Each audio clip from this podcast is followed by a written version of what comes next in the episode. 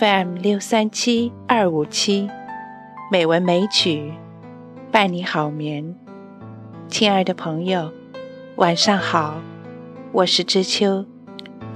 今天是二零一六年十月十六日，欢迎您收听《美文美曲》第七百二十七期节目。今天，让我们一起来欣赏。林清玄先生的散文《温一壶月光下酒》。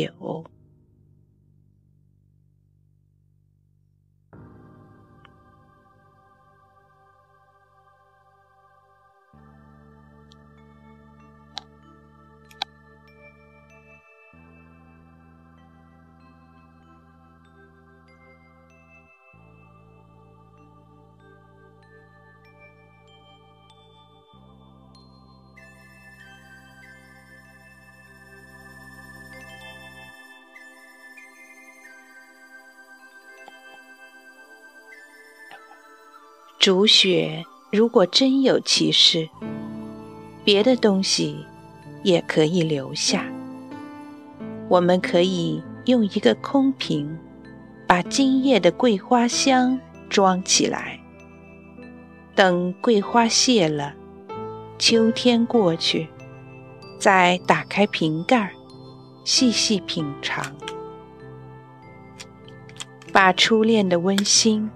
用一个精致的琉璃盒子盛装，等到青春过尽、垂垂老矣的时候，掀开盒盖，扑面一股热流，足以使我们老怀堪慰。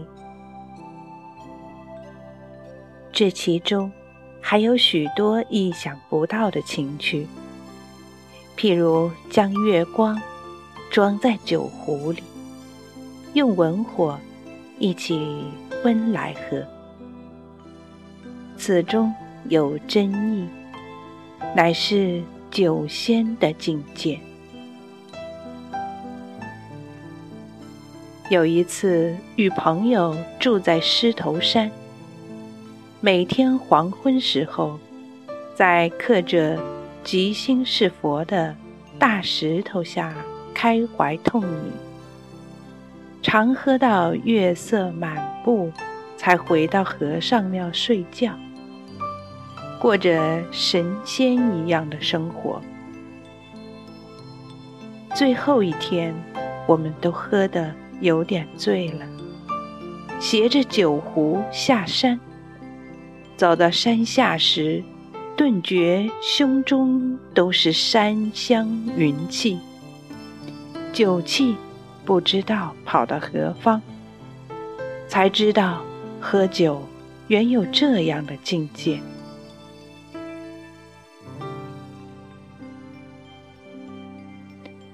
有时候抽象的事物也可以让我们感知；有时候实体的事物也能转眼化为无形。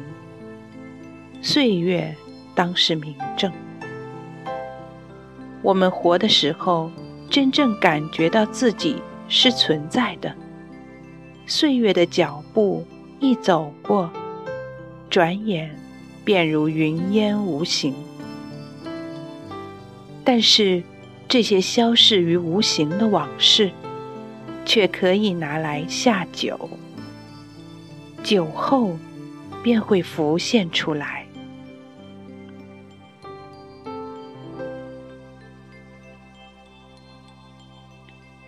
喝酒是有哲学的，准备许多下酒菜，喝得杯盘狼藉是下乘的喝法。几粒花生米，一盘豆腐干，和三五好友天南地北是中乘的喝法。一个人独斟自酌，举杯邀明月，对饮。成三人是上乘的喝法。关于上乘的喝法，春天的时候可以面对满园怒放的杜鹃，细饮五加皮。夏天的时候，在满树狂花中痛饮啤酒。秋日薄暮，用菊花煮竹叶青，人与海棠俱醉。冬寒时节，则面对篱笆间的忍冬花，用腊梅温一壶大曲。这种种，就到了无物不可下酒的境界。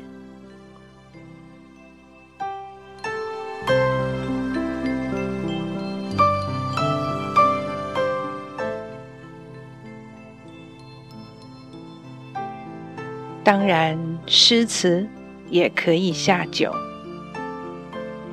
余文豹在《历代诗余引崔建录》谈到一个故事，提到苏东坡有一次在玉堂日，有一牧士善歌，东坡应问曰：“我词何如柳七？”即柳永，牧士对曰：“柳郎中词，只合十七八女郎，执红牙板，歌杨柳岸，晓风残月。学士词，须关西大汉，铜琵琶，铁照板，唱。”大江东去，东坡为之绝倒。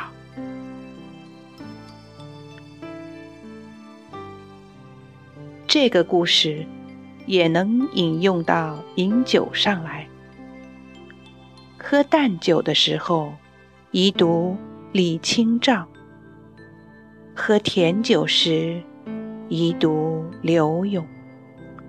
喝烈酒则大歌东坡词，其他如辛气急，应饮高粱小口；独放翁，应大口喝大曲。读李后主，要用马祖老酒煮姜汁，到出院苦味时最好。至于陶渊明、李太白，则浓淡皆宜，狂饮细品皆可。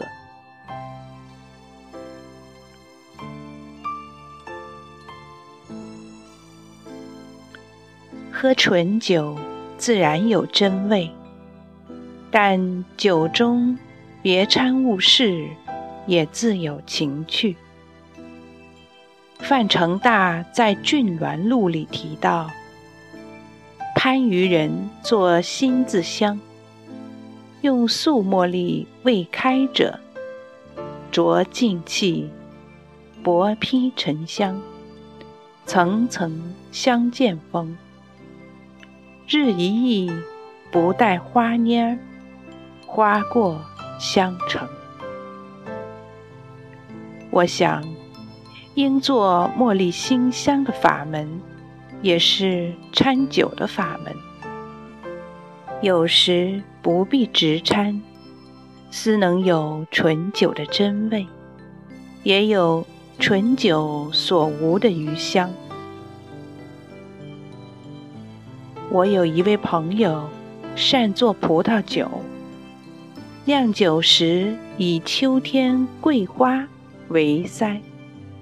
九成之际，桂香袅袅，直是天品。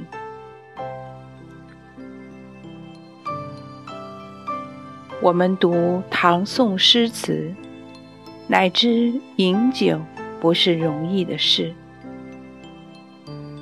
遥想李白当年斗酒诗百篇，气势如奔雷，作诗。则如长鲸吸百川，可以知道这年头饮酒的人，实在没有气魄。现代人饮酒讲格调，不讲诗酒。袁枚在《随园诗话》里提过杨成斋的话：“从来天分低浊之人，好谈格调，而不解风趣，何也？格调是空架子，有枪口一瞄；风趣专写性灵，非天才不变。”在秦楼酒馆饮酒作乐，这是格调；能把去年的月光温到今年才下酒，这是风趣，也是性灵，其中是有几分天分的。《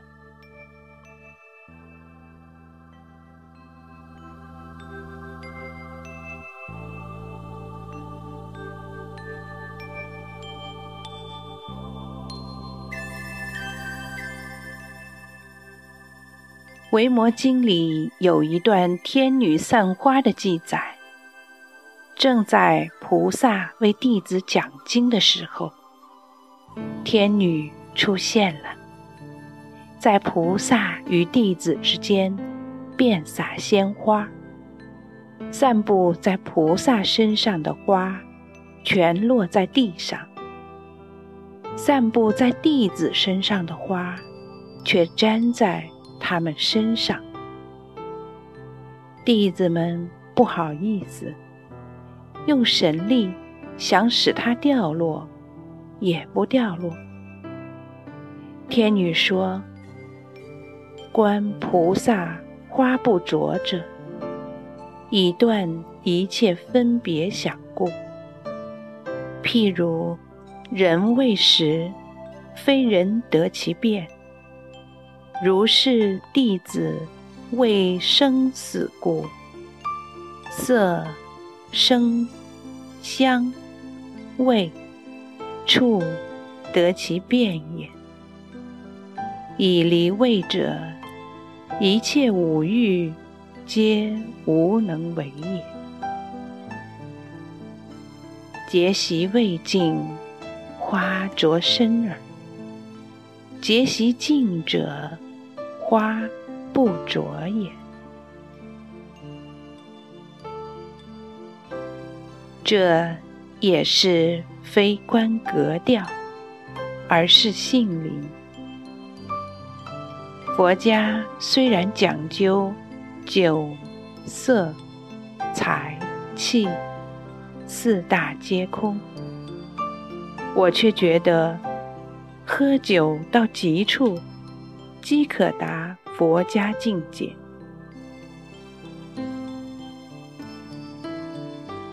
试问，若能人把浮名换作浅酌低唱，即使天女来散花，也不能着身，融入皆忘。前尘往事化成一缕青烟，尽成因果。不正是佛家所谓苦修深修的境界吗？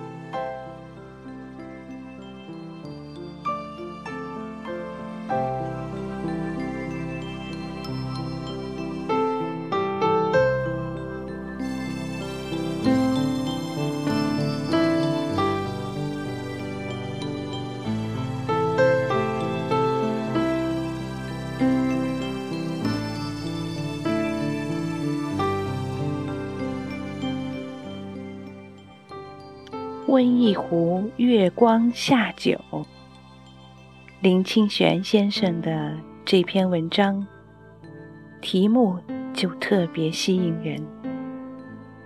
那是一种什么样的情怀啊？将月光装在酒壶里，用文火一起温来喝。好啦。今天的美文就为大家分享到这里，感谢您的收听。